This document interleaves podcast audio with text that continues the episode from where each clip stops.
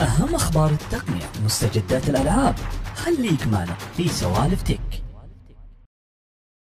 بسم الله الرحمن الرحيم. السلام عليكم ورحمة الله وبركاته. أهلا وسهلا.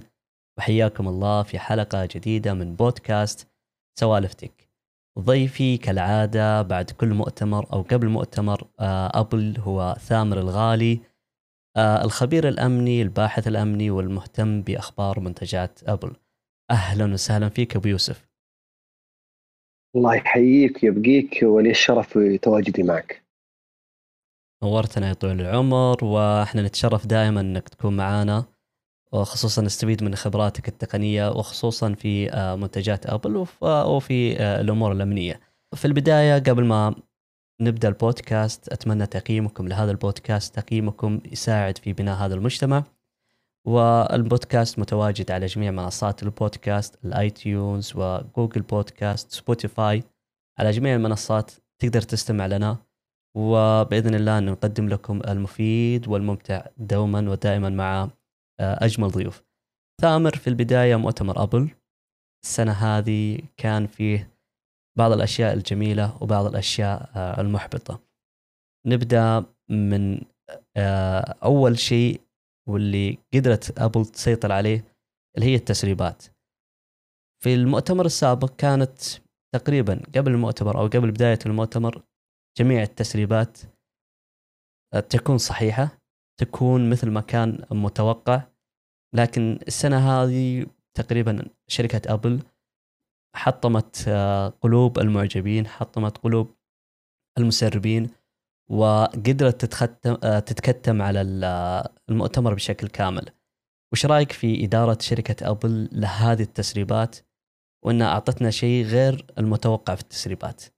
أول شيء أنا أحييك وأتشرف بتواجدي معك ولنا يعني عادة جميله بعد كل مؤتمر أن يعني نتناقش نعطي بعض الأفكار اللي إحنا شفناها من المؤتمر أو يعني وجهة النظر اللي اللي مقبول انها تطرح. بالنسبة للتسريبات فانا ما أشوف أي شيء من التسريبات غلط اللهم في موضوع الساعة ويبدو أن التسريب كان صحيح لكنه في الوقت الأخير في آخر الوقت من آه، قبل الإطلاق والتجهيز للاطلاق اتضح أن ابل يعني غير مستعدة لل- لل- للانتقال إلى التصميم الجديد.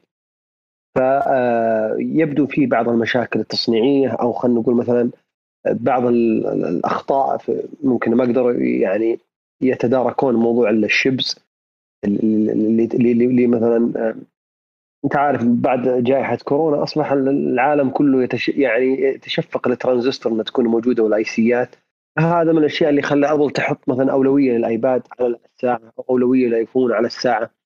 فكانت الساعة فيها تحدي تقني اضطروا إنهم يأجلونها. من ضمنها مثلا حساس التمبريتشر. كان المفروض حساس الحرارة. كان المفروض انه يكون هذه السنة. واجلوا السنة القادمة يبدو في عندهم بعض المشاكل التصنيعية. وهذا أدى إلى تأجيل كل الشكل كامل. فأنا عندي قناعة يقينا يعني ما فيها شك إنه هذه الساعة اللي كانت مسربة هي فعلا كان هي المخطط إنها تطلع في هالوقت. لكن التحدي اللي صار في تصنيع أو آه، نقص في القطع ال- ال- ال- اشباه الموصلات دعا إلى أنهم يأجلون إلى السنة القادمة. وفي بعض من لاحظ أصلا بالفيديو لما جو يتكلمون عن عن الساعة كان في قطع بالفيديو في كذا كأنه أضافوا مقطع جديد. فكان في واضح إن اللي يتابع يعني بدقة بيلقى في تغير في في, الطرح يعني. والساعة الموجودة الآن هذه يبدو انها كانت هي من الأشياء المقترحة. فهم لا غيروا البدي ولا غيروا بس فقط ال- الشاشة فصارت أكبر. فهم قادرين يعني تغيير الشاشة أسهل من تغيير ال design كامل تغيير ال body بشكل كامل. ما في حساسات جديدة هالسنة حتى المعالج يقال بنسبة 90% إنه نفس المعالج حق العام اللي هو ال S 7 أو ال S 6 بيصير هو ال S 7 لكن ما في أي تغيير. وابل لم لم تضع أي يعني لم تتكلم في المؤتمر عن المعالج ولم أصلا تضع في الموقع أي معلومات لو بسيطة عن هذا الشيء. وهذا يدل يعني دلالة قاطعة إنه هذا اللي إحنا نشوفه هي ساعة تسليكية تسليكية. أما باقي الأشياء يعني الآيباد الأول والآيباد ميني والآيفون تقريبا تقريبا بنسبة 99% نفس التسريبات خصوصا الآيفون يعني والآيباد ميني. هنا 99 هنا 99 جميع الأشياء الموجودة في الآيفون تسربت. جميع أنا أقول لك جميع يعني كل شيء. أتكلم عن ال notch الأصغر البطارية الأكبر إعادة إعادة تصميم الهيكلة الداخلية معالج وقوته الشاشة والشاشه وال ProMotion الموجود فيها الكاميرات وحتى عمقها جابوها. حتى جابوا يعني عمق الكاميرا وين تروح داخل في ال body وكيف إنها طالعة وبارزة بشكل. اللهم يمكن الشيء الوحيد اللي ما تسرب هو اللون الجديد. فقط. لأن هو اللون الوحيد طبعا. في لون أخضر و... ولون زهري تقريبا هذه الألوان اللي تسربت. آه، زهري تسرب آه، تسربوا صحيح هو كان في الأيفون 13 موجود اللون هذا لكنه كانوا يتوقعون إنه يكون هذا هو اللي موجود في ال Pro. ولكن ال Pro يعني زي ما قلت لك الشيء الوحيد اللي كان جديد في المؤتمر هو اللون فقط. الباقي ما تغير. كله كما كان في التسريب. خلينا نبدأ يعني حتى من الايباد خلينا نبدأ من الايباد الجديد. حتى حتى الكرتون والاسم حتى الكرتون يمكن شفت صورة أنت للآيفون مكتوب آيفون 13 إنه صحيح. sticker هذا تسرب تسرب قبل يعني. طيب آه، خلينا نبدأ ثامر مع الآيباد آه، الجديد. أنا أشوف إن أبل استمرت على السلسلة هذه وأعجبتها السلسلة اللي هو الآيباد 9 وأحس إنه يعني فعلا هو من السلاسل الممتازة واللي تفيد شركة أبل في من ناحية التسويق وأيضا من ناحية المبيعات. لكن المشكلة في التوفر. دائما آه، الطلب على هذا النوع من الأيباد يكون عالي جدا. وش رأيك في مواصفات الأيباد 9 الجديد؟ بالرغم من قلة آه، المعروض. بالرغم من قلة آه، أو ندرة هذا الجهاز. هو يمكن يكون أنجح ايباد في السلسلة الماضية اللي هو ثمانيه وأتوقع إنه بيكون أنجح ايباد في السلسلة بحكم السعر يعني. لأن السعر هذا في متناول اليد حتى لو لاحظت إن الطلاب كانوا يقدروا يشترون حتى 285 أو 289 دولار في أمريكا. فأنت تتكلم على من 1100 ل 1200 ريال. تأخذ أيباد والشاشة 10.2 هذا شيء يعني يعتبر جميل جدا خصوصا الطلبة الصغار. لو مثلا لو عندي أبناء يشتغل يدرسون في المنصة أكيد إنه بيكون هذا من أفضل الخيارات. لكن أنا ما أنصح في هذا الجهاز أصلا. ولا أذكر إني نصحت أحد إنه ياخذه الآن في الفترة هذه لأنه هذا الآيفون 9 أتوقع أنا آسف الآيباد 9 أتوقع السنة الجاية بيختفي. ما عاد بيكون في آيفون 9 فأنت لما تنتقل من من الجيل القديم اللي هو البصمة الأمامية إلى الجيل الجديد اللي هو البصمة تكون مثلا في الشا في ال power فهذا يعطيك شاشة أكبر ويوسع المدارك حقات الشاشة فبتكون عندك البروز أو خلينا نقول الأطراف الموجودة في اليمين واليسار هي تقريبا متطابقة مع الأطراف أو الأبعاد اللي فوق وتحت. فأنت تأخذ يعني تأخذ خلينا نقول جهاز يعني موضوع فيه آه، أبعاد متناسقة جدا وأطوال على على عرض جميل جدا. وأيضا كذلك يدعم الآن القادم كله بالشكل هذا سواء الأيباد Air أو الايباد ميني أو الايباد Pro كلها تدعم إن شاحن القلم يكون في الطرف فتقدر تثبت القلم فيه. السنة الجاية أتوقع الايباد 9 أو الايباد العادي أو الايباد 10 بيكون. راح يكون نفس طريقة الايباد ميني أو الايباد Air. أنا أتوقع يعني والعلم عند الله إلا إذا كانوا بيجعلون هذه السلسلة أشبه بالآيفون SE بحيث إنها تنزل في سلسلة أخرى شهر ثلاثة شهر أربعة تكون لحالها فقط الايباد هذا. على أساس إنه يبيع هم يبون يبيعون فاللي فهذا اللي بادي يبيع لأبل كثير يعني. خصوصا ما في تكلفة كبيرة في التصنيع. ال body كله موجود الشاشة موجودة فقط تحسينات في المعالج والمعالج ترى A 13 يعني قبل سنتين نازل. فما عندهم مشكلة في إنهم حتى يمكن يأخذون يأخذون إعادة تصنيع للمعالجات القديمة وينزلون. فما في تكلفة عالية لذلك هو تلقى سعره رخيص. بينما الآيباد ميني شفت كيف بدأ بدأ من 499 دولار. فهذا الشيء رقم كبير يعني. بالنسبة للآيباد ميني كان بس الإيباد ميني بس الإيباد ميني ب 500 دولار تقريبا والفرق بينه وبين الإيباد 9 آه، آه، تقريبا 200 دولار يعني حدود آه، هنا ب 299 دولار يعني 300 دولار يبدأ السعر. وهناك تقريبا فرق 200 دولار يعني ممكن نقول 800 ريال. ففي فرق واضح. تخيل يعني ان تقتني إيباد بمواصفات ممتازة يعني ما أقول أنها خارقة لكن ممتازة تنافس في سوق التابلت. يعني أنا أقول إنك راح تنافس أجهزة ثانية. بمعالج A 13 اللي آه، صحيح إنه كان موجود على آه، الآيفون XS ف آه، أصلا المعالج أصلا بحد ذاته قوي. لو تقارنه بأجهزة ثانية بتابلت ثانية فعلا المعالج قوي قوي جدا. حتى في ال render للفيديو حتى تعديل الصور. صحيح إن التصميم قديم لكن أنا أشوف إن السعر مناسب. آه، تخيل ان أنت عندك الكاميرا ال- الأمامية بحجم 100 12 mega pix آه، 12 ميجا بكسل وتعطيك آه، دعم لل Center Stage يعني اللي تتبع الحركة. أيضا ال- الميزة اللي أضافوها اللي هي ال smart keyboard فأتوقع إن هذا ال- الجهاز من أنجح السلاسل من وجهة نظري لشركة أبل. وأتوقع إنها يعني ممكن نشوفها سنتين آه، يعني السنتين الجاية ممكن نشوف هذا الجهاز موجود. فانا أشوف انها قاعدة تحط فيه يعني مميزات يعني عالية. ما تتوقع إنه مع هذه المميزات إنه راح يستمر للسنة الجاية؟ وشيء الايباد ميني السابق كان سعره 399 والآن هم زادوه 100 خلينا نقارنه في الأيباد ميني لا ولا نقارنه في الأيباد العادي لأن الأيباد العادي معالجه قديم جدا قبل سنتين الشاشة ما تغيرت كثير الكاميرا الخلفية لم تتغير كثير حتى الكاميرا الاماميه لم تتغير كثير. اللهم اضافوا بعض ال feature وحسنوا في الكاميرات. كاميرا الايباد ميني تختلف تماما. البصمة هناك تختلف تماما. إعادة ال design هذا يستحق قيمة. المعالج اللي فيه ال A 15 Bi- آه، Bionic يدعم القلم اللي هو Apple Pencil 2 ال Apple Pencil 2 هذا دعمه يعني ترى ما هو بسهل.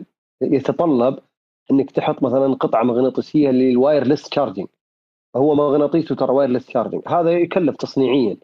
كذلك ال body الألوان اللي عليه الشاشة الشاشة تغير الشاشة افضل من هذه بكثير يعني. هذه هذه هذه العوامل تعطيك أنا أنا أتكلم عن جيل جديد أو خلينا نقول إحنا ننتقل إلى جيل جديد بحيث إنك تمسك على الجيل القديم فغالبا بيكون رخيص لأن ابل تبغى تبيع من هذا ما تبغى تبيع أكثر من هذا.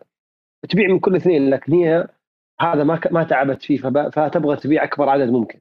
ولذلك ستبقي هذه الفئة. الفئه الرخيصه ستبقي لها لانها تبيع في ناس كثير محتاجين آيباد فقط آيباد يبغون يعني ما يبغون المزايا هذه اللي موجودة مثلا في الميني أو موجودة في في ال Air أو موجودة في في, في ال Pro. ما يحتاجون هذا الشيء. لذلك هذا له زباينه وهم يعتبرون أكثر مستخدمين الايباد يعني تكون واضحين هم أكثر مستخدمين الايباد يستخدمون الايباد العادي. بعدين تت- تتوزع الفئات بين الأشياء الثانية. لكن أنا ما أتوقع أن يستمر الشكل هذا. كما أن الآيفون لن يستمر. حتى ال S راح يتغير يكون شاشة كاملة. طبيعي أن ننتقل لكنهم بتباطؤ شوية. أه تحس إنهم ظلمونا ما دعموا فيه ال 5 G؟ هذا واحد من الأشياء اللي جعلت الأيباد ميني اغلى يعني. فما هو ظلموه لأنه لو حطوا 5 G راح يغلى سعره. وهذا الشيء ما يعني ما لا يست... لا تستحسنها ابل إنه يكون مثلا أحط فيه feature يصير يصير التكلفة لأنه هم دائما إحنا لما نتكلم على ايفون غالي ولا اجهزه أبل غالية لأن التكلفة عليها غالية. اللي تدفع فيه أبل ما لها دخل دفعت مثلا 100 100 دولار عندها margin 30% فأنا أزيد 300 وأبيع. إذا أنا بحط بالإيباد العادي أشياء كثيرة وأضيف لها feature فتكلفني فإذا كلفتني فبيزيد سعره. لاني بحط ال margin حقي أنا ما راح أتنازل عن عن النسبة حقتي اللي هي نسبة هامش الربح. لذلك هذا هو السبب. جميع الأشياء اللي موجودة في الإيباد ميني وأضافوها وحرموا منها هذا الإيباد العادي هو بسبب يعني قطعا بسبب السعر إنه ما يبغون يصلون هم يبغون يتعدون 320 أو 329 يبغون يبدون من هذا الشيء. وهذا اللي سووه العام وراح يسوونه السنة الجاية وهكذا تستمر. الإيفون راح يكون رخيص ينزل منه SE كل سنة أو كل سنتين. ال- المنفذ USB Type-C وأنا انبسطت إنه المنفذ راح يكون USB Type-C وتقريبا على ايباد ميني وعلى الايباد آه، 9 بس أنا كنت حزين من ناحية سرعة الشحن آه، 20 واط. وفي أحد ال- الفيديوهات اللي ماركيز براونلي المشهور ام كي بي اتش دي كان يلوم أبل على نفس هذه النقطة. وأنا أتذكر إنه في نفس اليوم حق المؤتمر أنا قلت يعني ليش يا أبل 20 واط؟ يعني إحنا يلا يلا شفنا 18 واط وال 20 واط السنة اللي فاتت. كان ودي نشوف السنة هذه 45 واط على الأقل. تعطينا سرعة في اعاده شحن البطارية. آه، ممكن تكون الضعف. يعني بدل ما تشحن جهازك الآيفون في خلال ساعتين ممكن يكون خلال ساعة أو أقل من ساعة. الآيباد بدل ما ياخذ آه، ساعتين ونص أو ثلاث ساعات آه، ياخذ ساعة ونص أو ساعتين على آه، يعني بالكثير. فتشوف هذه النقطة إن USB Type-C يعطيك سرعة في نقل البيانات بس ما يعطيك سرعة في الشحن 20 واط. وشيء الآيباد 9 سي وهذا احد الأسباب برضه اللي قلناها إنه هذه هي اللي سببت رخص الجهاز. إنه حتى ال connector اللي تحت لم يتغير فما في اعاده تصميم هو حق العام حسنوا في الكاميرات وغيروا المعالج فقط يعني. هذا من الأشياء اللي يعني آه، تجعل إنه رخيص وتجعل الآيباد ميني لما حطوا Type-C يكون غالي. بالنسبة لل 20 واط ال 20 واط أخوي عبد الله آه، يعني كان في سلسلة تغريدات تكلمت عن موضوع الشحن السريع، الشحن السريع أكيد إنه راح يحل مشاكل، أكيد إنه مفيد، أكيد إنه بيختصر علينا وقت، لكنه على المدى البعيد خصوصا الآيباد. الايباد الماك. الأجهزة اللي تتعمر يعني تقعد معك ثلاث أربع سنوات خمس سنوات. إذا كان الشحن اللي أنت تستخدمه شاحن سريع جدا فممكن يأثر على مستوى البطارية. الآيباد يمكن حالة استثنائية زي الماك. الماك الآن يبدأ مثلا عندك 12 و... 12 إنش 12 إنش اللي هو اسف 13 أو 12 إنش يجي معاه 30 واط. ما يجي معاه 60 إذا كبرت البطارية وكبر الجهاز يكبر معاه الواط. مثلا 13 إنش يجي معاه مثلا 64 أو 65 وثم بعدين يجي بعدين عندك ال 83 اللي هو يجي مع ال 15 بعدين ال 16 نزلوا معاه 96 فهذا الاختلاف في الواط أكيد إنه مدروس. تقنيا مدروس فيزيائيا وكيف كيف مدى تأثيره على البطارية على المدى البعيد. فمتى ما كبر الجهاز كل ما يحتاج power أعلى على أساس إنه يشحن بنفس الوقت اللي يشحن فيه مثلا الماك مثلا 12 إنش. لذلك ال 20 واط الموجودة مثلا في الآيباد أو اللي راح تكون أنا أتوقع الإيباد السنة الجاية راح يكون 30 واط. من الآن أقول لك السنة الجاية الإيباد برو بيجي معه شاحن ثلاث يعني 30 واط.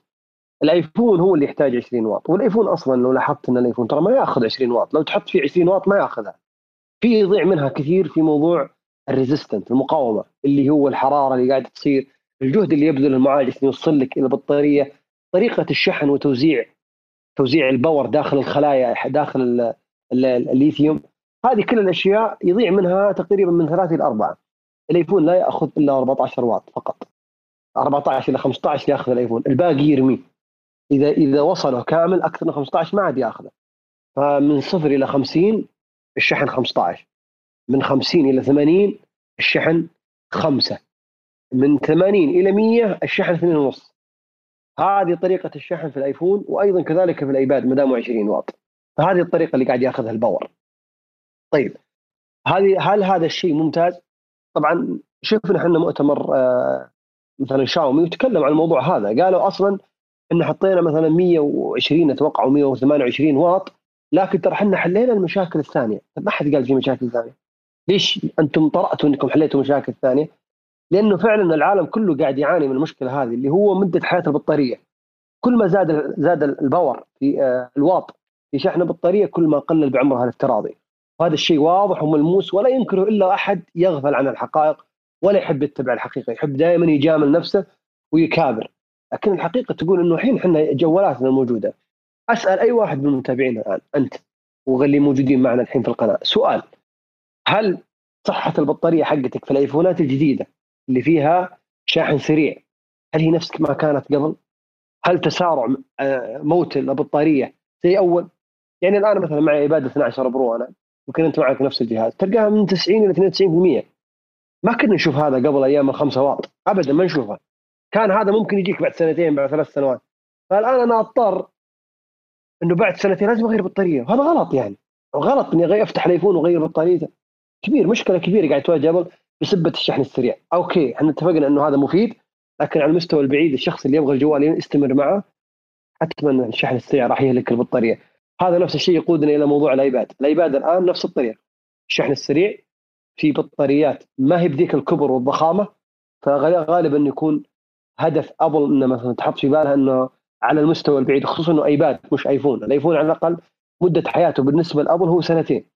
والدليل إن الضمان حق الآيفون سنتين. بعد سنتين يتغير الشكل يتغير كل شيء. الآن مثلا مع بعد الإكس صار ثلاث سنوات مدة حياة البط... حياة الآيفون. بعدها تغير. كذلك الآيباد الآيباد يقعد من ثلاث إلى أربع سنوات أو يمكن خمس سنوات. يعني أكثر ناس اللي معهم آيباد ما تلقى غيروا من سنتين ثلاثة. ما في أحد يغير آيباد كل سنة ولا كل سنتين ما في. لكن يكون يغيروا كل سنتين كل سنة بعض الناس اللي محبين التقنية الماك يقعد خمس سنوات ست سنوات. إيش تتوقع هذا الجهاز؟ باقي على مكتبي الآن. 3 لا هذا الآيباد ميني 3 آيباد ميني إيه. باقي معي الان يعني محافظ عليه. وعندي على ال desk هنا في على الطاولة. يعني يفيدني في بعض الأشياء. لا يفيدني في أشياء يعني يسرع لي الإنتاجية هنا على على الطاولة. ما أشيلها من على الطاولة ويجلس معي هنا على طول. ففعلا يعني صحة البطارية هي أهم من من ممكن نقول سرعة الشحن. لكن أتوقع أن العلم تطور وبامكانيه أبل. يعني عند أنا متيقن يقين تام أن عند أبل حل لجميع آه، المشاكل. بالنسبة للآيباد ميني آه، إحنا ممكن أقول أنا جاء كم مهنا ما أتمنى. أنت اللي كنت تنتظره وكنت تغرد آه، لفترة طويلة في حسابك على تويتر على الآيباد آه، ميني. فأتوقع أنه كان مفاجأة المؤتمر. إحنا كلنا كنا مصدومين من هذا ال- الجهاز. ففعلا جهاز بعتاد جبار بشكل جميل والبصمه البصمة في الزر ال home. صحيح. فعلا هو كان يعني بالنسبة لي أنا يعتبر من أفضل المنتجات اللي شفتها في المؤتمر إذا ما كان الأفضل يعني. أنا صحيح إني شريت الآيفون وأنتظر الإيباد يوصل على أساس نشتريه بإذن الله. ولكنه ال- ال- ال- الإيباد يعني قفزة نوعية يعني. الإيباد لم لم يتحدث من ثلاث سنوات. كنا منتظرين إيباد ميني صغير على أساس يكون عندك في البيت لأطفالك لأبنائك. شيء مهم جدا يكون معك في في في شنطتك إذا طلعت إذا جيت. هذه الأشياء مهم يعني غيرت معنا انتقلنا إلى عالم جديد. الآيباد الآن 8 انش تقدر تحطه بمخبات ثوبك يعني إذا معك ثوب يدخل في الثوب. هذه لحد ذاته حتى كلمني واحد راسلني واحد قال أنا أنا خطيب جمعة. إيش رأيك في الآيباد الجديد؟ قلت يا أخي تحط ترى هذا من مزاياه إنك تحط مخباتك فما يحتاج تشيل يعني. وأنت طالع المنبر تطلعه ما ما هو صغير ترى يا ثامر حتى. الشاشة ما هي صغيرة 8.3 إنش. إيه. يعني يعني حتى الشاشة آه، كبرها ممتاز جدا. فعلا لأن أول آيباد طلع 9.7 فأنت الحين اقتربت من هذا المكان. وبحجم صغير يعني لو أنت أنت الحين اللي معك الآيباد ميني ترى نفس الجرم اللي معك ذا. تقدر تمسكه بيد واحدة. من الخلف تمسكه بيد واحدة. يعني صعب تتحكم بيد واحدة أكيد لكن تقدر تشيله معك بيد واحدة. ما في مشكلة. يعني من الخلف تقدر تمسكه. الآيبادات الثانية لا لازم يدين على أساس تقدر مثلا تصفح أو تشوف شيء. الآيباد الجديد حلنا هذه المشكلة. أعطانا إيباد بأطراف صغيرة أعطانا إيباد بتصميم جديد تصميم حواف حادة آه، خلفية آه، آه، سيراميك يعني خلينا نقول مثلا قزاز ما أدري ما شفت ما شفت الحين ال design لكنه غالبا بيكون من ال ceramic shield يعني نفسه نفس نفس ال- الآيفون العادي. ولكن ما بعد شفته حتى الآن في الطبيعة يمكن يمكن هذا الكلام غير موجود. فهذا الإيباد ميني بالتصميم الجميل بالشكل الجديد بالمواصفات من ضمنها ال Type-C من ضمنها القلم. حتى الآن ما تكلم عن ال keyboard. الان ماني عارف ليش. قد يكون بحكم الصغر يعني لما يكون عريض الإيباد ما ما في keyboard يتوافق مع الشكل.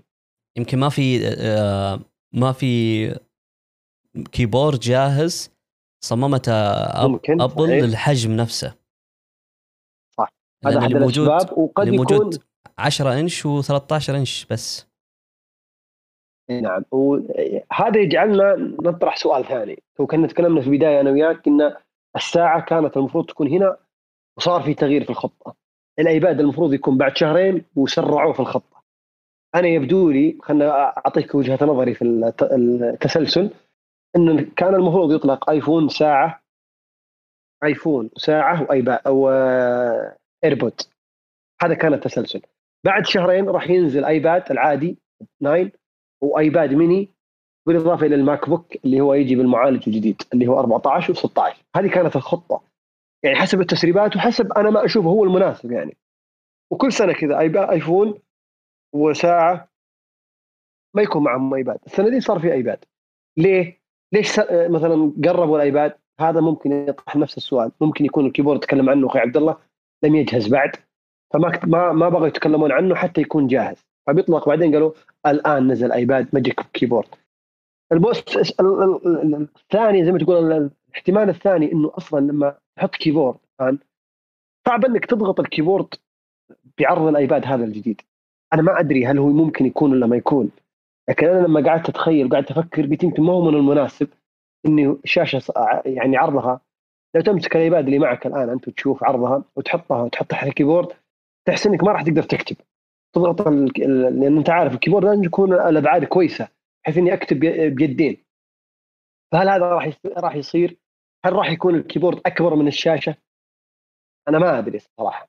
فننتظر ونشوف. إن شاء الله إنه يقدرون يحلوا مشكلة ال keyboard. لأن ال keyboard مهم صراحة. القلم ممتاز لكن ال keyboard مهم. أتوقع ال keyboard ممكن آه الإكسسوارات الجانبية أو ممكن keyboard و mouse عن طريق ال- البلوتوث ممكن تحل هذه ال- المشكلة. آه بس صح. الايباد ميني أخذ المميزات حقت مو كل المميزات يعني ممكن المميزات الأساسية في الايباد آه Pro بس بشكل مصغر. الكاميرا الأمامية والخلفية 12 megapixel ال speaker كلها ستيريو. وأنا أشهد بالصراحة يعني إن الايباد Pro من أفضل السماعات اللي سمعتها. يعني أفضل من اللابتوب اللي عندي. آه البصمة اللي في ال home هذه الميزة اللي إحنا كنا منتظرينها زمان من زمان. وتمنيت إن البصمة تكون موجودة في في الآيفون. آه المعالج أسرع 40% في من ناحية ال CPU. ال GPU 80% تقريبا آه خمسة core أتوقع. ما ماني متأكد. بس أتذكر إنه في الآيفون خمسة core. هل هو نفس المعالج اللي في الايباد ميني؟ آه المنفذ USB Type-C. يعطيك إتاحة تستخدم جميع الملحقات اللي بال Type-C والدعم لل Apple Pencil 2 وال 5G. طبعا آه، مميز فيه إنه أربع ألوان وسعره. في شيء في أنت تو أنت تتكلم ذكرتني بحاجة بس أنا الحين نسيت. كنت أحاول إني ألتقط منك بعض الأشياء وأستفيد. الموضوع إيه؟ البصمة. البصمة في في في ال power. البصمة في ال power يعني أنت تقول ليتها بالآيفون. يعني أساس تفهم وجهة نظر أبل أو خلينا نقول سياسة أبل استراتيجية أبل في التصنيع هي تجعل ما تجعل أكثر من two biometric authentication يعني ما تحط حاجتين في موضوع التأكد أو خلينا نقول التوثيق. فما تحط مثلا Face ID Touch ID ما تحط. ولا انطبع وبعض الناس الحين ينشر كثير من بعض التسريبات إنه بتكون البصمه تحت الشاشة بالإضافة Face ID لا. إذا في بصمة تحت الشاشة ما في Face ID. إذا في Face ID ما في بصمة. تحت الشاشة فوق الشاشة جنب الشاشة على ال Power ما في. لن يكون وأنا أقولها لك الآن وأنا متأكد يعني لن يكون في الآيفون إنه عاملين لموضوع التوثيق ابدا. لاعتبارات كثيرة. شفناها كثير من أيام الماك والآيفون والآيباد. الآيباد Pro. فابل جعلت ال Face ID هي التقنية الأحدث والأطور لذلك وضعتها في أجهزة ال Pro. فتلقاها مثلا في الإيباد Pro لكن الإيباد Air والإيباد ميني في البصمة. الايفون سيكون إنه الجزء 13 و 13 آسف 14 13 Pro قد يكون Face ID ما زال موجود ويضعون في ال SE أو الأجهزة الأخرى بصمة تحت الشاشة أو بصمة على على على ال Power أو في أي مكان. لكن لن يكون في الأيفون يعني عاملين للتوثيق. أنا أدري إني ودك لكن هذه ابل وهذه سياسته ولا أتوقع إنها راح تكون يعني. نرجع لل Type-C. ال Type-C برضو موضوع ال Type-C كلامك تقول أنت ليش ال Type-C مثلا؟ ليش ال Type-C ما يكون بالإيفون؟ طيب هنا السؤال الكبير يعني. ليش الايباد 9 ما زال فيه Lightning أنا من وجهة نظري إن ال Lightning يؤدي ما يحتاجه ما يحتاجه مستخدم الإيفون وأكثر. مثال مثلا ال Power العالي يصل إلى 20 واط. هذا هذا اللي هذا ممكن يحتاجه مستخدم الإيفون.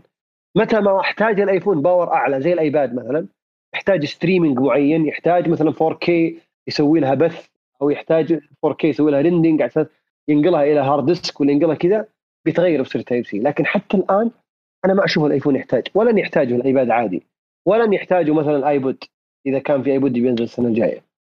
الاجهزه الصغيره هذه ما تحتاج Lightning أسهل وأصغر وما في إلا تسعة pin فوق تسعة وتحت تسعة فهي شاك صايرة كذا على شكل متح... شلون نقول متناظر. هذا الشيء غير موجود مثلا الايباد الايباد الفتحه كبيرة اللي تحت وهو طبعا يعتبر male بالنسبة لل يعتبر female بالنسبة يعني يعني يعتبر أنثى. بالنسبة للآيفون لا يعتبر male. فالفتحه لو تلاحظ تحط الايباد جنب الآيفون تلقى الايباد فتحته كبيرة. حتى من الداخل ما خلف هذه الشاشة برضه كبيرة. فيحتاج إلى مكان كبير على أساس يحطون فيه ال Type-C. الآيفون صغير ونحيف ولو لاحظت أن الايفون من الأجهزة الوحيدة اللي ما فيها ثند آه تحت يعني ما فيها اللي يسمونه الدقن ما فيه هو الجهاز الوحيد. والسبب ترى ال Lightning إنهم قدروا ال Lightning صغير فقدروا يضبطون الشاشة من الداخل. لو كان ايفون Type-C ما قدروا يضبطون الشاشة من الداخل. بس. أشوف العيب الوحيد اللي في الايباد ميني اللي هو 60 آه، هرتز. آه، اتمنيت أن نشوف الميزة اللي موجودة على الايباد Pro آه، السنة الماضية واللي وجدت السنة هذه على الآيفون اللي هي ال ProMotion لو كانت هذه الميزة موجودة في الآيباد ميني أتوقع إنه راح يكون الجهاز اللي ينتظر المصورين المحترفين خصوصا إنه يكون ملحق مع الكاميرا. تخيل إنك تحط الآيباد على الكاميرا كشاشة ثانوية وتستخدمه أيضا آه، كمدخل USB Type-C وتستفيد من ال 5G وتستفيد أيضا من سرعة آه، الشاشة خصوصا في ال ProMotion. فللاسف إن هذا العيب. أتمنى أتمنى إن أبل ما تعنت في السنة القادمه وتصمم على رأيها في ال في ال 60 هرتز. آه ثالث أجهزة المؤتمر كان الساعة ساعة أبل 7 ما في مميزات أو ما في تغيير في الشكل وأنا انبسطت فعلا من إن التصميم القديم هو اللي بقي. لأن أنا قاعد أفكر في التصميم اللي حواف مربعة كيف بيكون في اللبس لأنه راح يكون مزعج في اللبس. المميز في ساعة الآيفون ترى هي الانحناء من الأسفل والانحناء الانحناءات في الأطراف كاملة. لانها بتخلي لبس الساعة مريح.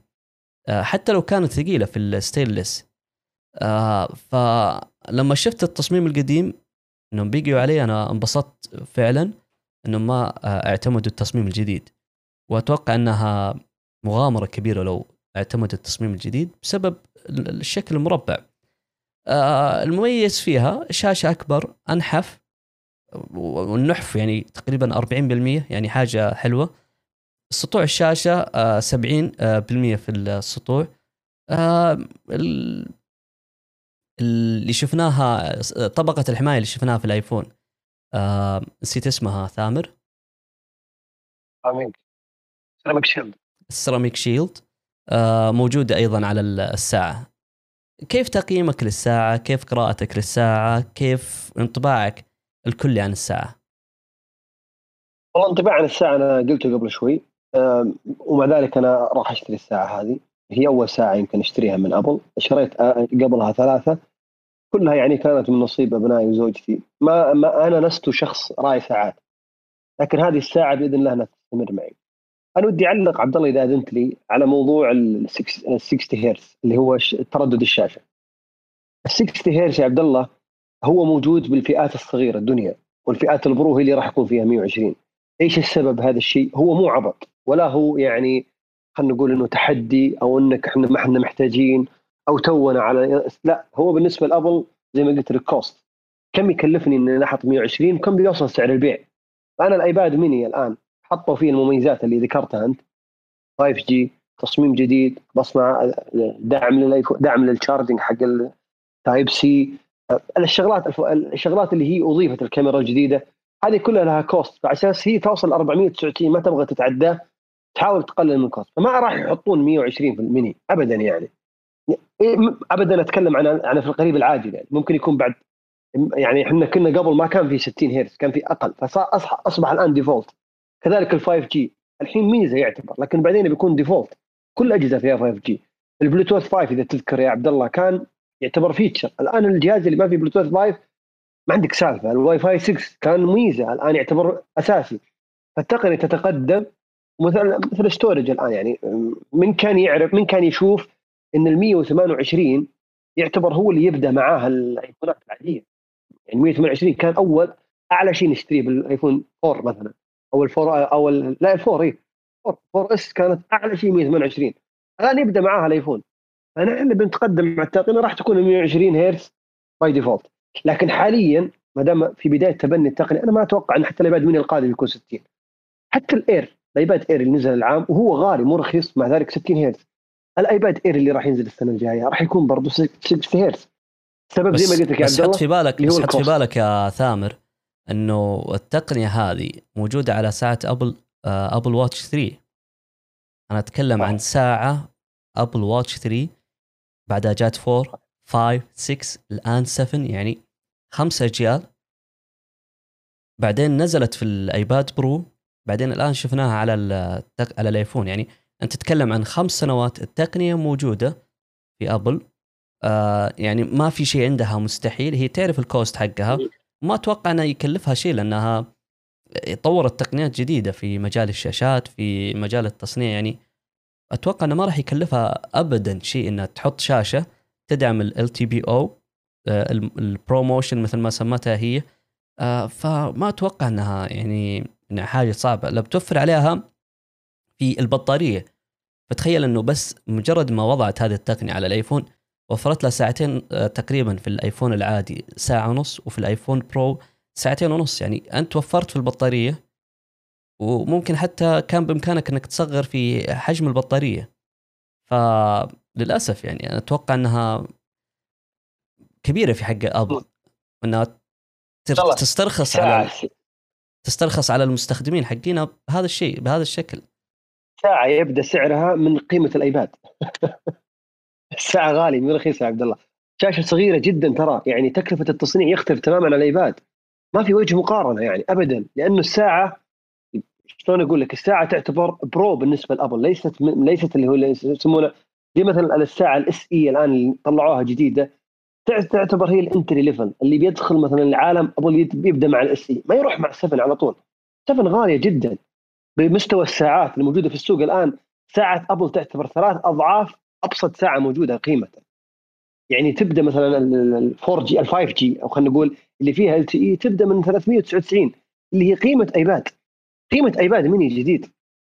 فساعة بقيمة آيباد وشاشة OLED اللي موجودة في الآيفون في في الساعة قادرين إنهم يضبطون على 120 هرتز أو ال adaptive اللي هو ال refresh rate اللي هو الجديد اللي سواه أبل.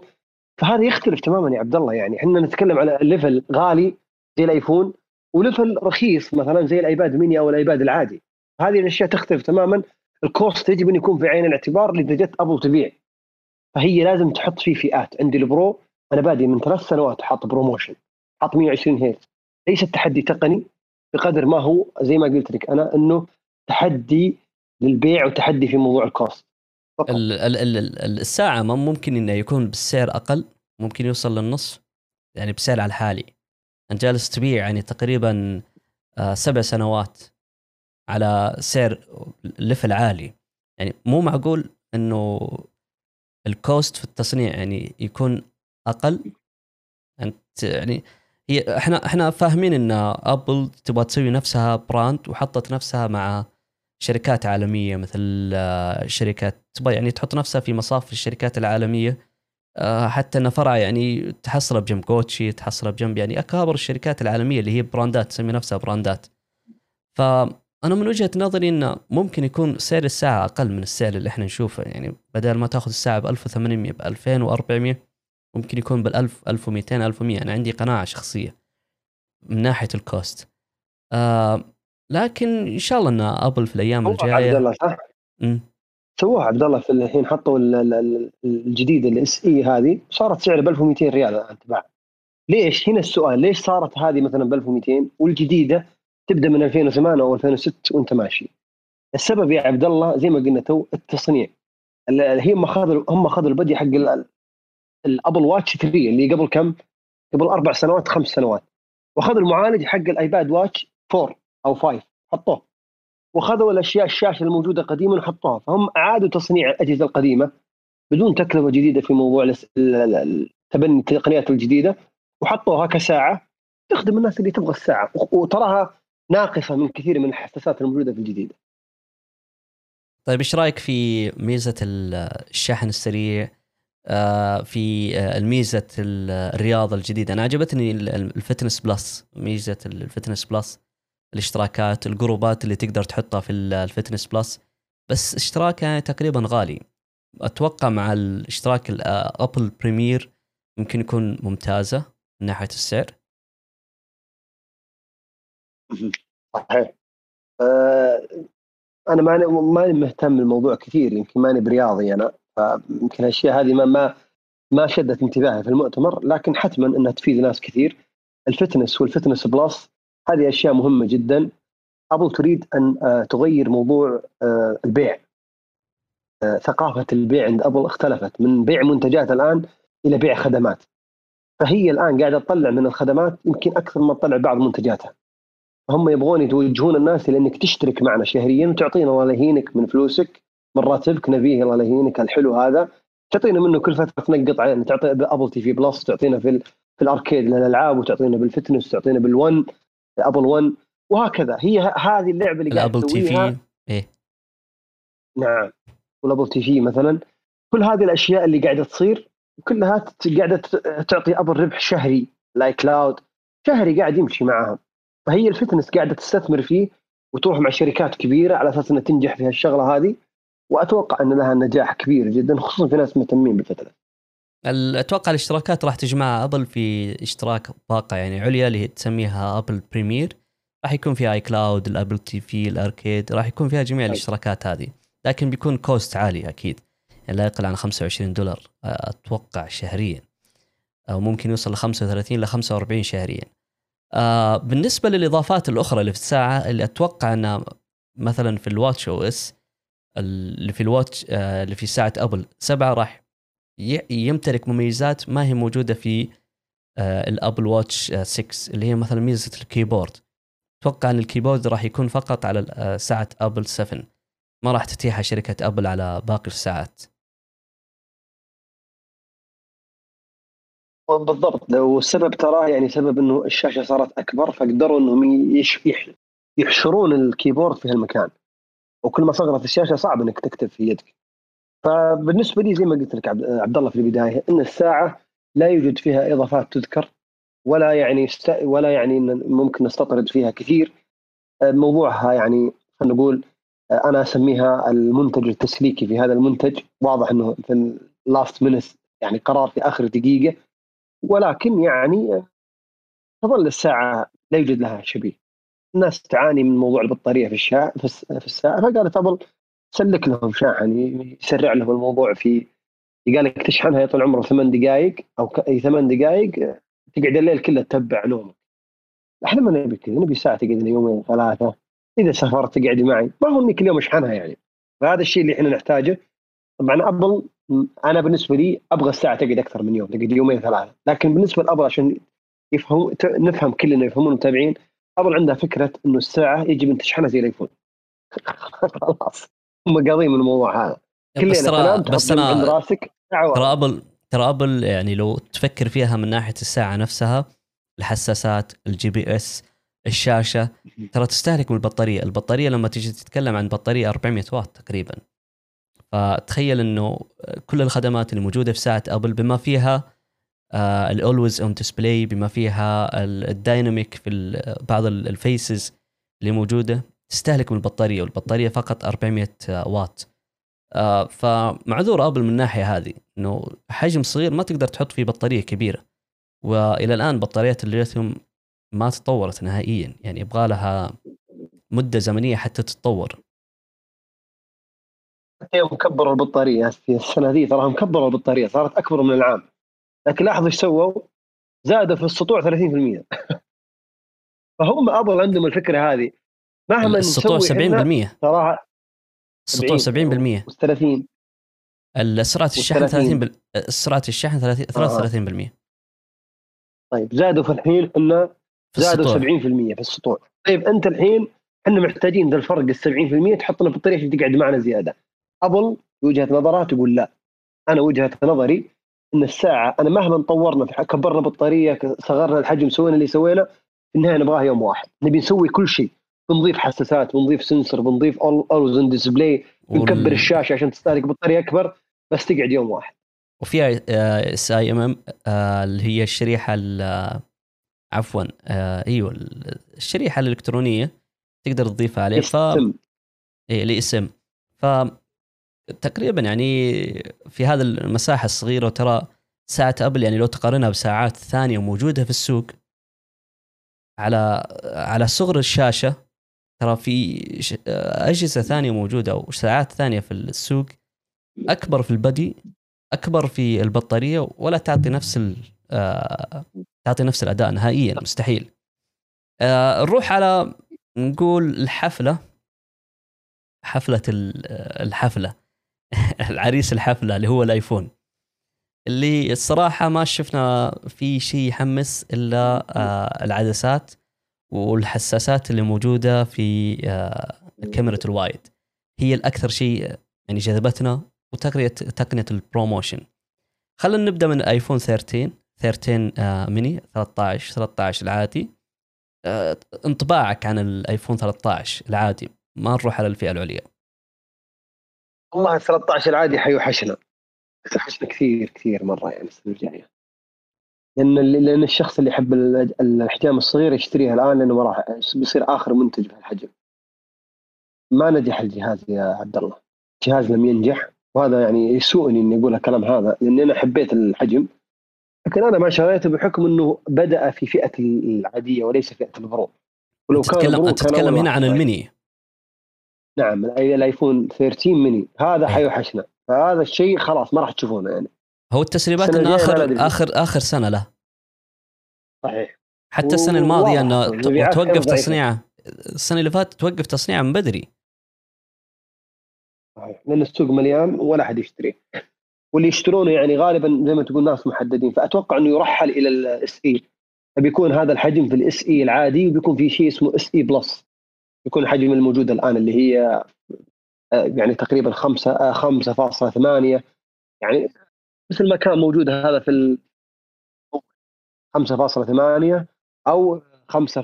آه، ممكن يكون 5.9 ممكن يكون في 6 فبيكون عندنا آه، 5.4 العادي بيكون ال Plus أكبر من 8 أو إلى 6 بين ال range هذا يعني حتى مو واضح لكن هذا اللي أنا أتوقع. بالنسبة للميني فما في أشوف في شيء لا العادي ولا الميني في إضافات كبيرة ولا حتى ال Pro يا عبد الله يعني. أما هذه أنا أعتبرها ايفون 12 S يعني.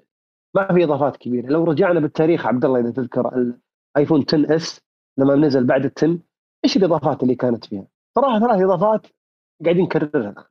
الأولى كانت الإضافة إنهم غيروا في الشاشة فصارت شاشة أفضل. وهذا اللي صار الآن في هذه أضافوا الشاشة وحسنوها. نتكلم عن العادي قبل ال Pro. فهم حسنوا في الشاشة وحسنوا في السطوع وحسنوا أيضا في موضوع آه، ال graphics لو لاحظت. الشاشه صارت افضل والعرض صار احسن هذا واحد. نرجع للايفون ذا عدلوا في الكاميرات وكبروا ال sensor. اول مره يكبرون ال sensor بهالحجم اللي كان في الايفون 10 S الان هنا نفس الطريقة كبروا في الحجم وكبروا في ال sensor ات كلها الثلاثه غيروها. اضافوا اللي هو ال shift sensor إلى ال- إلى الكاميرات العادية والكاميرات ال Pro. يمكن هذا تكلمنا فيه أنا وياك قبل فترة إذا تذكر بالمؤتمر. قلت لك بيكون ال shift sensor في كل الأجهزة. وكنت صحيح. يعني متخوف من هذه الأشياء انها ما تصير لكن الحمد لله صارت. في كل الاجهزه موجود ال shift sensor وأصبحت كل العدسات الآن تدعم التصوير الليلي. فهم نفس الطريقة الآن إحنا قاعدين نقول قبل إنهم حسنوا في موضوع الكاميرات في التليفون 10 10 S وكذلك حسنوا في هذا هنا صغروا ال notch أكثر حطوا ال ProMotion في ال Pro وكذلك سووا ال dual e-SIM لو تذكر ايفون 10 S كان فيها اللي بدا بدأ الايفون أول ايفون يدعم شريحتين. كان هو في 10 S فتقريبا لو تعيد فيك الذاكرة تشوف إنك ما في ذاك التغيير حطوا لون جديد كان الذهبي هنا حطوا لون جديد. فهي اللي الشخص اللي يتابع ابل من زمان من أيام الايفون 4 4 S 5 5 S 6 6 S كذا. التغييرات كانت بسيطة. الناس يعتبرونها محبطه بالنسبة لي اعتبرها أفضل يا أخي. يا أخي إيش وش وش قاعد نلحق إيش بنلحق خلي السنة الجاية. يا أخي العالم قاعدة تخسر فلوس قاعد تاخذ اقساط وحالتها حاله تشتري جوال. لا تشتري جوال هالسنة السنة الجاية. اللي بعده؟ فحنا هذه موضوع ثقافة الشراء عندنا لازم تتحسن. لا تطارد ورا الآيفون لا تلحق الايفون ينزل وتشتريه. يعني إنك وصلت لآخر التقنيات. لا مو بصحيح. الآيفون 11 يؤدي يؤدي لك 13 اللهم فرق 10% فرق. بعض 10% من تحسينات بعض التقنيات الموجودة. وليس إن تقنية جديدة wow. حقين 11 يمكن يخسرون ال 5 G. لكن حقين 12 ما راح يخسر شيء واجد يعني. شيء بسيط. الكاميرات تحسنوا فيها. النوتش صغروا شوي البطاريه صارت أفضل. الشاشة صار فيه ProMotion هذه الأشياء ترى ما هي ملاحظة بدقة كبيرة جدا. فليش تغير راعي 12 هذا الشيء ممتاز. تخيل إنه مثلا هذا كان صارخ وخارق وأطراف حادة والكاميرا والكاميرا غائرة والشاشة ما- تلقى الناس تنتقل من 12 تروح تشتري الجديد وتتخسر كثير. خلى الجوالات كذا. أنا عاجبني ال style هذا. ال- الشيء الملاحظ في الآيفون أن تغير الكاميرات. يعني لو تشوف ال- الكاميرا مثل ما ذكرت في ال 10 ال 10 S اختلفت. في ال 11 اختلاف جذري. وصار عندنا عدسه ال wide angle في ال 11 في ال 12 صار عندنا ال shift sensor العدسات أكبر آه، التصوير كان أفضل حتى من ال 11 يعني لو كان معك جهاز ايفون 11 وايفون 12 وحطيتهم جنب بعض وقارنتهم آه، فرق في الصور في ال 12 جدا ممتاز. الآن إحنا في الايفون 13 فعلا الكاميرا ترى تغيرت. خليني بس أذكر لك إن ال- الكاميرا أو العدسة يعني أشوف بعض الناس يلومون شركة أبل في تغيير مكان العدسات. ترى تغيير مكان العدسات جاء بناء على وسع العدسة كبر العدسة. ما يعرفون إنه مثلا آه، في بعض الأجهزة خلينا نتكلم عن أجهزة مثلا من آه، شركات عالمية أخرى أكبر حساس عندهم حجم السنسور 1.4 آه، مايكرون. يعني هذا أكبر أكبر حساس عندهم. في الآيفون 13 1.9 يعني تقريبا أكبر حساس موجود حاليا على جهاز ذكي. ويتفوق على كثير ما يتفوق على كثير على كل أجهزة الأجهزة آه، الهواتف المحمولة الموجودة في السوق. فأنت تخيل إن عندك سنسور في الكاميرا الوايد 1.9 تتكلم عن شيء جبار. طبعا آه، الحساس متو... آه، يعني يتوقعون إنه من سوني بس انها تخفي شركة أبل تفاصيله. ف أنا أشوف إنه نمط التصوير السينمائي في الفيديو الكاميرا ال wide هي اللي فرقت في الآيفون 13 ال ProMotion ممكن نقول آه الفيديو تصوير الفيديو اللي هي الصيغة الجديدة ال ProRes هذه برضه ممتازة. لكن حتى الآن مثل ما ذكر آه ثامر يعني انتظر السنة الجاية يعني لو متحمس إنك تشتري الآيفون 13 الآيفون 14 بيجي بنفس الميزات ممكن بشكل أفضل ممكن يكون بشكل آه، جديد. آه، في سؤال أنا الصراحه طرحه واحد من المتابعين وكنت حاطه في بالي ومجهزه من بداية الحلقة. إن الاجهزه أو أجهزة الآيفون راح تدعم الآيفون 13 راح تدعم التصوير ال 4K لكن أقل سعه تخزينية اللي هي 128 جيجا ما راح يدعم تصوير ال 4K وما ذكرتها ابل في المؤتمر ذكرتها في نقول مثلا في هامش في موقعها. إيش رأيك في الحركة هذه؟ إيش السبب إنها ما سمحت بالتصوير ال 4K على أقل سعه تخزينية اللي هي 128 كي... آه 128 جيجا؟ ممتاز. أنا ودي أنطلق من استوحي من بعض كلماتك شوي وأنطلق منها اللي هي موضوع إنه الحساسات حساسات الكاميرا تعتبر الأكبر في السوق والأضخم. لو يعني لاحظت أخوي عبد الله إن ابل تتجه اتجاه يختلف عن الآخرين. يعني لو سألتك إيش أخبار الجوال اللي يصور القمر؟ شلون؟ عساها الناس شرته وصورت القمر يعني. وعسى ال 108 هذا اللي يصورون المنارات المساجد استفادوا منها. في تقنيات الآن قاعدة تصير في السوق جيدة كاسم يعني كشو حلوة. التسويق ممتازه لكن فعليا ما حد يستفيد منها.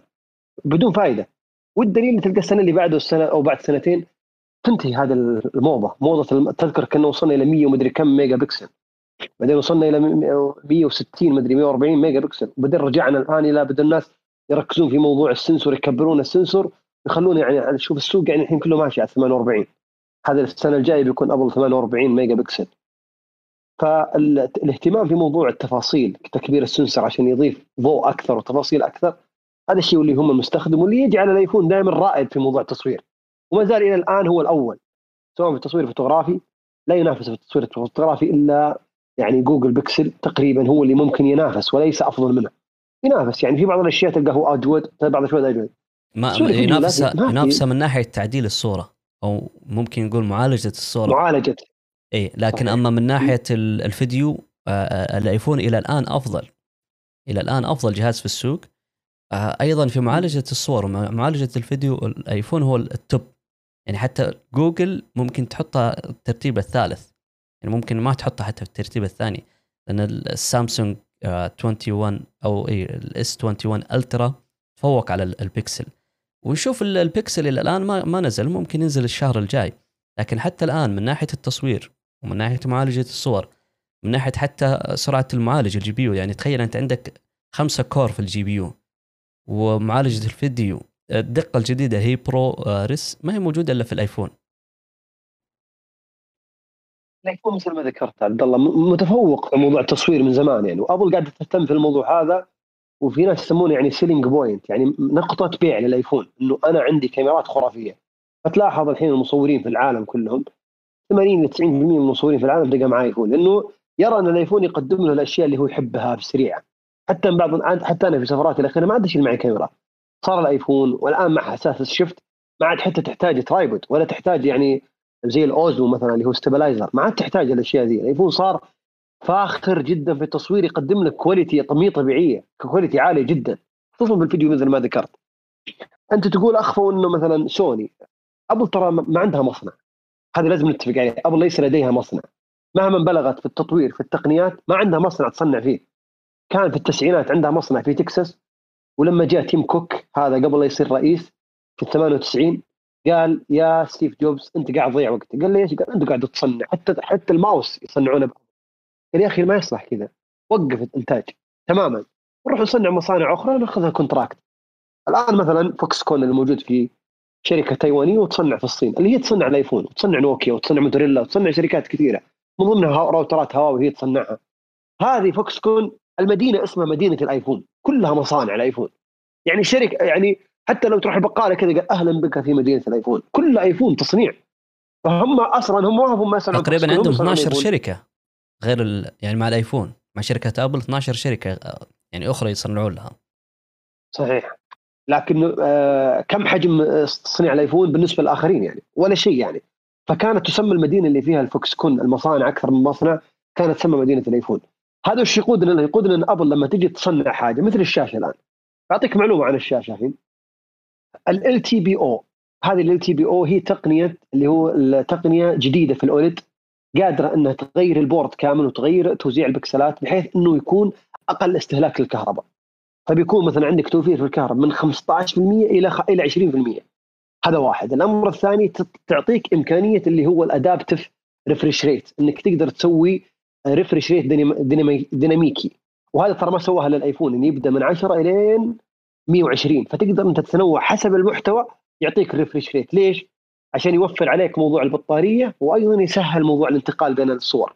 فمتى ما كان الانتقال يحتاج إلى سرعة أعطاك 120 احتاج شيء بطيء أعطاك 10 هذه التقنية يعني هذه التقنية ابتكرتها أبل في عام 2015 وأضافتها لأول ساعة في أول ساعة لها في عام 2016 أول الساعات اللي أضافت التقنية هذه refresh rate على ال OLED.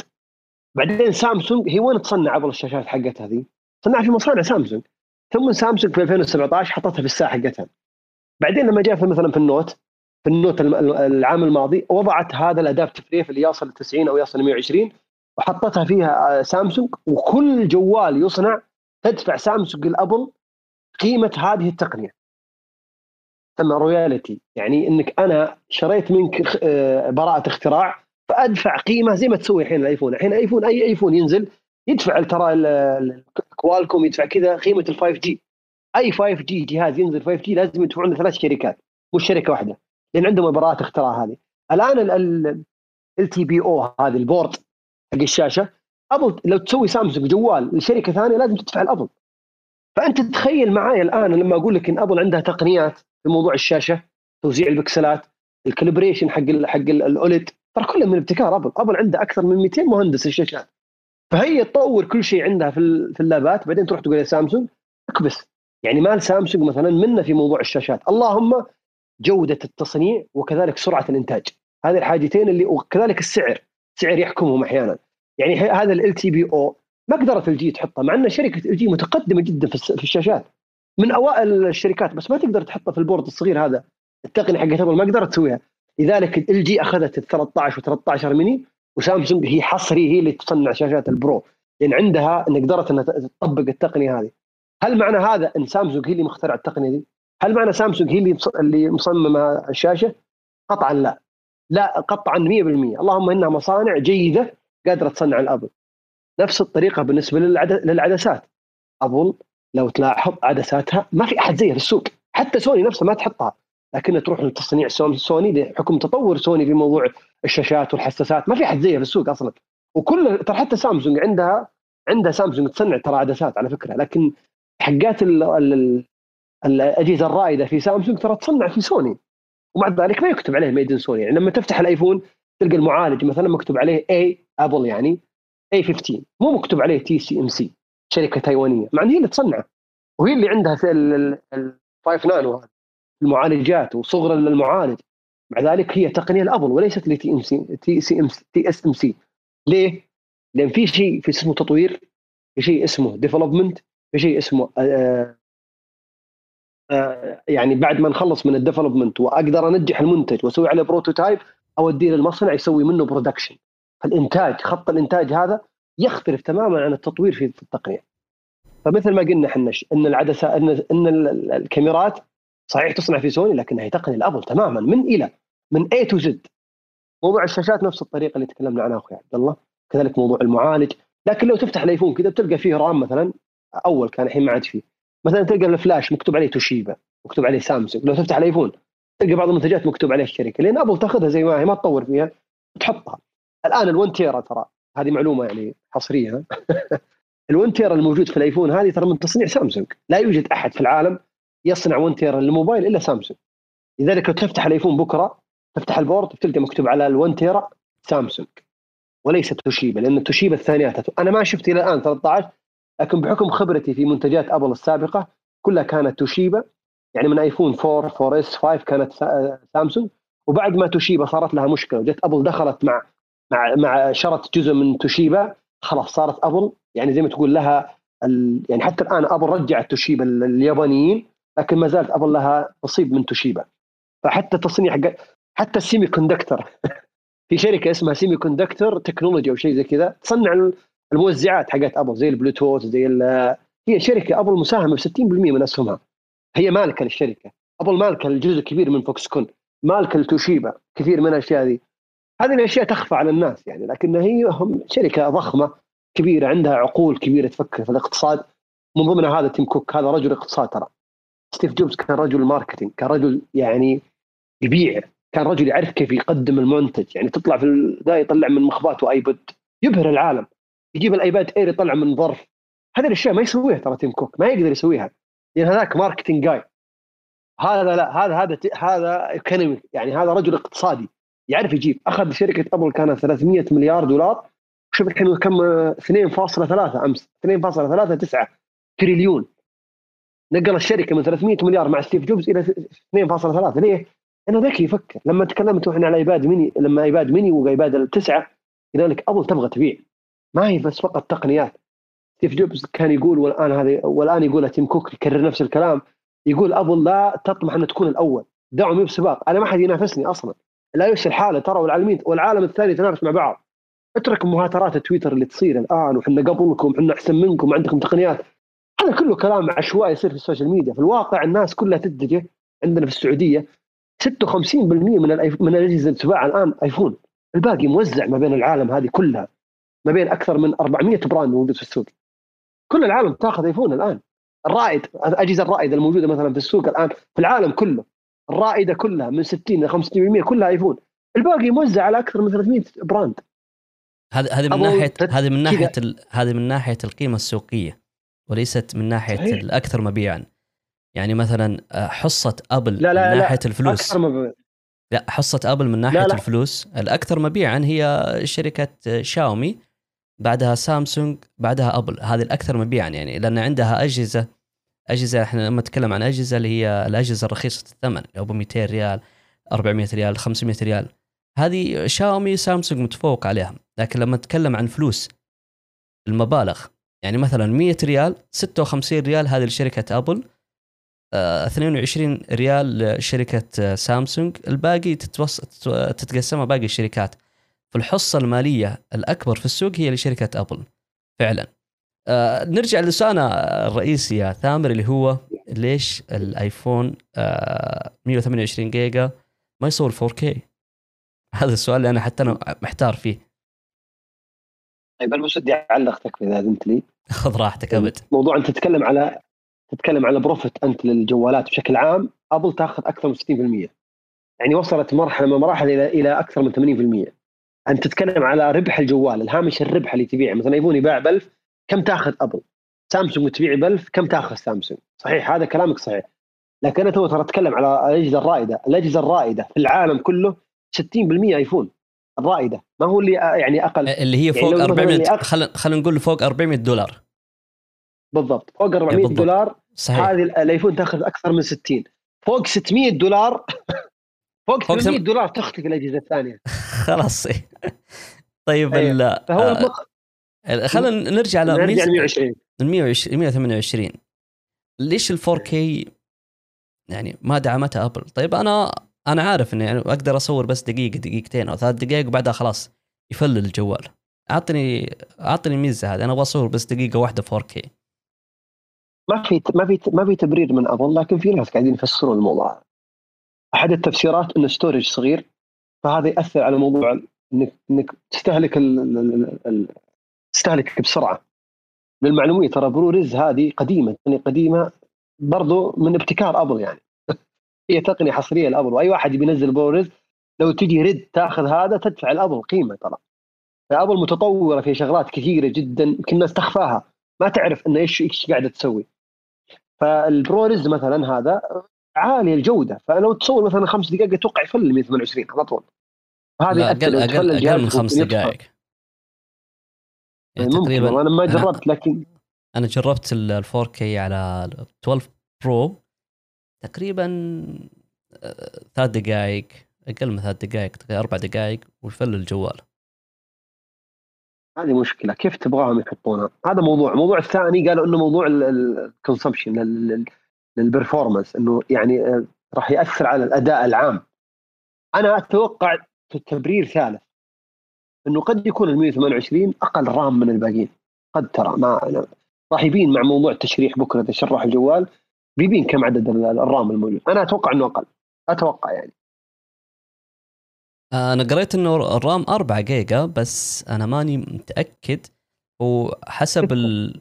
حسب حسب اللي أنا قراته انه 4 جيجا و ممكن يكون أقل من اثنين حتى في بعض الأج... في الآيفون 13 العادي ممكن يكون أقل من اثنين. أو الآيفون 13 العادي.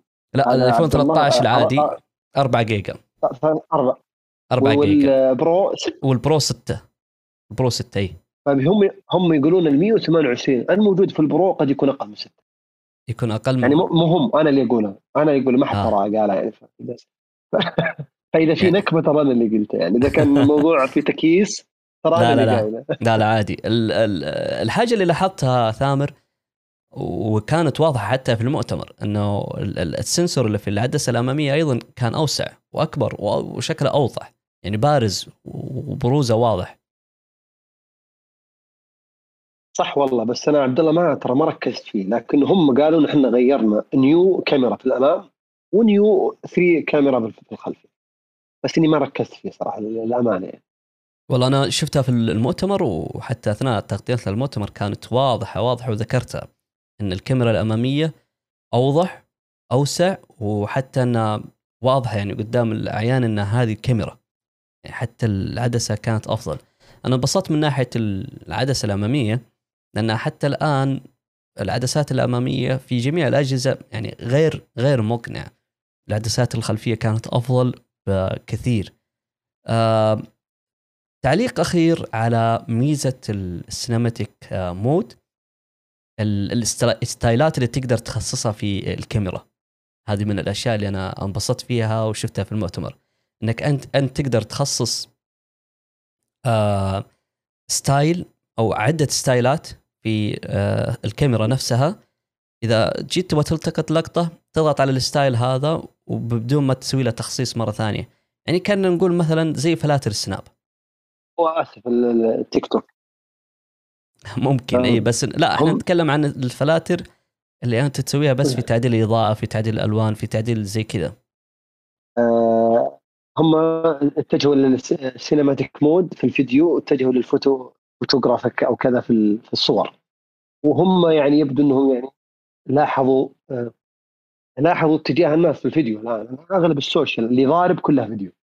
كل اللي ضارب فيديو فهم متجهين مع ال social وراكبين الموجة ويحاولون إنهم يتداركون الموضوع على أساس إنهم يرغبون الناس في شراء الآيفون. فقلناها قبل شوي ونكررها الآن الكاميرات في الآيفون هي selling point هي نقطة بيع. الآيفون لو تجي للناس تتكلم تقول الحين بس سوي استفتاء. مثلا سوي استفتاء في حسابكم. قل يا جماعة الخير إيش اللي أكثر شيء يعجبك في الإيفون؟ لا تقول وش اللي يعجبك في الإيفون. يبغى عندك مزايا من هنا إلى دليم لا أنا أقول لك إيش الميزه اللي خلتك تقول أنا باخذ إيفون ما أخذ شيء ثاني. حط ال iOS وحط الكاميرا حط الشاشة وحط مثلا خلينا نقول بطارية. السعر. الأربع أشياء هذه صح. ما حد راح يختار عشان سعر. طيب في سؤال سؤال ثامر من أحمد خالد يقول هل ممكن إنه تصوير ال 4K ألغي في سعه ال 128 جيجا بسبب سرعة القراءة والكتابة في الجهاز؟ يعني هذا اللي قلت لك أنا السبب الثاني اللي ذكروه الناس إنه موضوع ال performance في ال optimization عند التخزين وعند القراءة. فقالوا إن ال 128 كمو ك- ك hard يعني ك hard disk ما هو قادر إنه يحمل هذا الشيء. هذا ذكروه Cult of Mac وذكروه أيضا iMore هذه موقعين ذكروا السبب هذا. برضو هذه في عندي قراءة ثانية. تخر- تخرصات. عندي قراءة ثانية ثامر.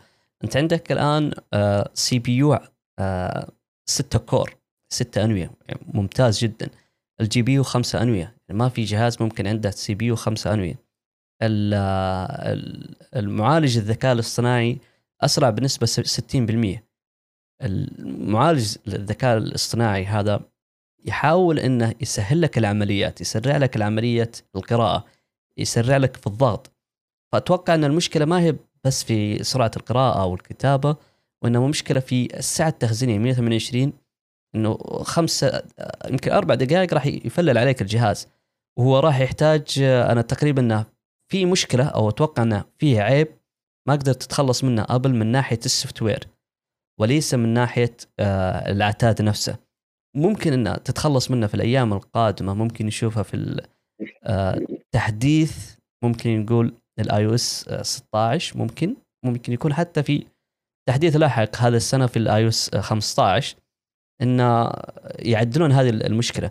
إن الآيفون إذا تفلل أو صار فيه مشكلة يبدأ يسوي shut down يسوي يعني يبدأ يقل الأداء حقه. فأتوقع أن المشكلة من ناحية ال software أكثر من ناحية إنها قراءة أو إنه ممكن يكون RAM. ما أدري إذا تتفق معي ثامر أو لا. يعني ورأيي زي ما تقول وجيه. بس أنا شخصيا ما أميل هذا الرأي يعني بشدة بحكم إنه يعني ما أتوقع ابدا ينزل تحديث إنه يحل مشكلة. لأن لو في تحديث يحل المشكلة ابل معها كان وقت كبير. اللي يقصدونه مثلا التفسيرات اللي ذكروا زميلنا اللي, اللي, تو تداخل معك أو اللي ذكروه iMore أو اللي ذكروه مثلا Cult of Mac كانوا يقولون موضوع القراءة والكتابة من نفس ال hard disk نفسه نفس الشريحة حقت الهارد ديسك هذه الفلاش هي نفس ال SSD هذه سرعة الكتابة والقراءة عليها ضعيفة. فهي ال 128 تختلف عن ال specification الموجود 258 256 فهي نفس القراءة والكتابة. الحين لو تشتري مثلا SD card تختلف القراءة والكتابة في كل واحدة منها. فهي أنا أتوقع إنه قد يكون هذه المشكلة. أنا يعني خلينا نقول عندنا أربع تفسيرات عشان نختصرها. الأولى زي ما قلنا موضوع storage إنه ممكن يفلل يقفل عليك الجهاز أو انك إنك بتخسر كثير من ال من ال من ال storage على تصوير تصوير فيديو أو تصويرين. هذا الشيء ممكن يكون قلق بالنسبة لأبل على أساس ما يجي الناس يرجعون الأجهزة وعندكم مشكلة وتعطينا ال resolution ما إحنا قادرين نستفيد منه. فقال سكر الموضوع هذا. هذا واحد. التفسير الثاني اللي ذكرته أنت مثلا يكون ال software ولا هم قادرين يحلوا مشكلة ال delay في ال rendering ما هو قادر المعالج إنه يسوي كتابة بهالوقت هذا. هذا موضوع operating system وكيف طريقة تعامله مع ك software يعني. الموضوع الثالث اللي ذكره تو أحد يعني الأصدقاء الفاضلين اللي رد عليك وهذا ذكروه كثير من الناس وذكرت في البداية إنه موضوع ال performance لل chip نفسها اللي هو للهارد ديسك نفسه أو ال storage إن القراءه والكتابه فيه نفسه ضعيف. لأنه في ذلك كان 128 يختلف عن كثير عن 256 التفسير الرابع اللي أنا أقوله. أساس ما أساس صار case صار من عندي أنا. فردوا عني إن ثامر قاعد يكيس. إنه انه ال RAM الموجود في ال 128 اضطرت ابل إنها تقلل ال RAM. أنا ما أدري ليش. يمكن على أساس موضوع cost اللي تكلمنا عنه في البداية لأنه رخيص يعتبر. لاحظ إن ابل مثلا العام زادت من 64 إلى 128 ما غيرت السعر. السنة دي 128 نفس السعر. والبداية حقت الآيفون مينيو هذه كان 64 وانتقل ل 128 ونفس السعر. فانا أتوقع إن 128 لها علاقة في ال RAM كذا. نشوف. والله إن شاء الله إن الأيام الجاية أنا أتوقع إن خلل اي تبين. أنا أتوقع انها خلل في ال software وأتوقع انها راح تحلها أبل في الأيام الجاية. أنا أقول إن شاء الله. آه بالنسبة للتسريبات القادمة للآيفون 14 بدأت تطلع. فمن ناحية التسريبات الآيفون 14 هل تحمس الناس إنه ممكن يشترون ال 13 الآن أو ينتظرون؟ لأنه ممكن نشوف جهاز بمواصفات غير اللي موجودة الآن. خاف ينتظرون تصير زي الساعد لا أنا لا أنا أجزم لك إن آبل راح تغير الآيفون القادم. أكيد بس يمكن ما تخ... زي ما غيرت الساعة هي غيرت الساعة بس ما غيرت الشيء اللي إحنا نبيه أو اللي تسريبات حتى اليوم أنا أسمع إنه كانت المفروض تكون مثلا الشاشة البصمة تحت الشاشة قالوا لا ناجلوها ل 2023 و2023 اللي كان ممكن يكون في آيفون قابل للطي أو آيباد قابل للطي أجلوها ل 2024 فتصنيع هذا ومشاكله قد نتاخر في الموضوع هذا. بالنسبة لي أنا عبد الله أساس نختصر الموضوع. الآيفون 14 بيكون أفضل من هذا 100% أو يكون التغيير أكبر من التغيير اللي صار الآن. لكن الشخص اللي معه مثلا آيفون 10 وما قبله آيفون 10 إس وما قبله أنا أقول له لا تفكر. روح بيع جوالك استعمله طول العمر. خذ لك اقساط من اس تي سي ولا من اكسترا ولا من أي مكان. لا تشقي على نفسك. حبة حبة خذها خفيف. لا تشي لا لا يعني لا تثقل على عمرك. بس خذ لك الجديد هذا معك 11 معك 12 لا أشوف وجهك. ماسك سنه لا أشوفك. ولا تطلب وعدل إن شاء الله. مرة. صحيح صحيح. خصوصا مع السعة ال 1 تيرا يعني أنا أحس إن السعر يعني وصل إلى مرحلة مرة عالية يعني 7700 ريال سعودي نتكلم عن سعر يعني فعلا فعلا آه، جهاز gaming ممكن نقول أو كمبيوتر gaming بهذا السعر ويخدمك عشر سنوات ممكن قدام أو ثمان سنوات. آه في النهاية شكرا آه ثامر على هذا اللقاء الممتع صراحة استمتعنا مر الوقت ولا حسينا. استمتع جدا معك لو نقعد إلى الفجر ترى الأمور طيب. الله يسعدك. نشكر جميع من حضر هذا البث. أيضا نشكركم أنتم كمستمعين للاستماع لهذا البودكاست. لا تنسون تقييمنا على جميع منصات البودكاست. نشوفكم على خير. مع السلامة.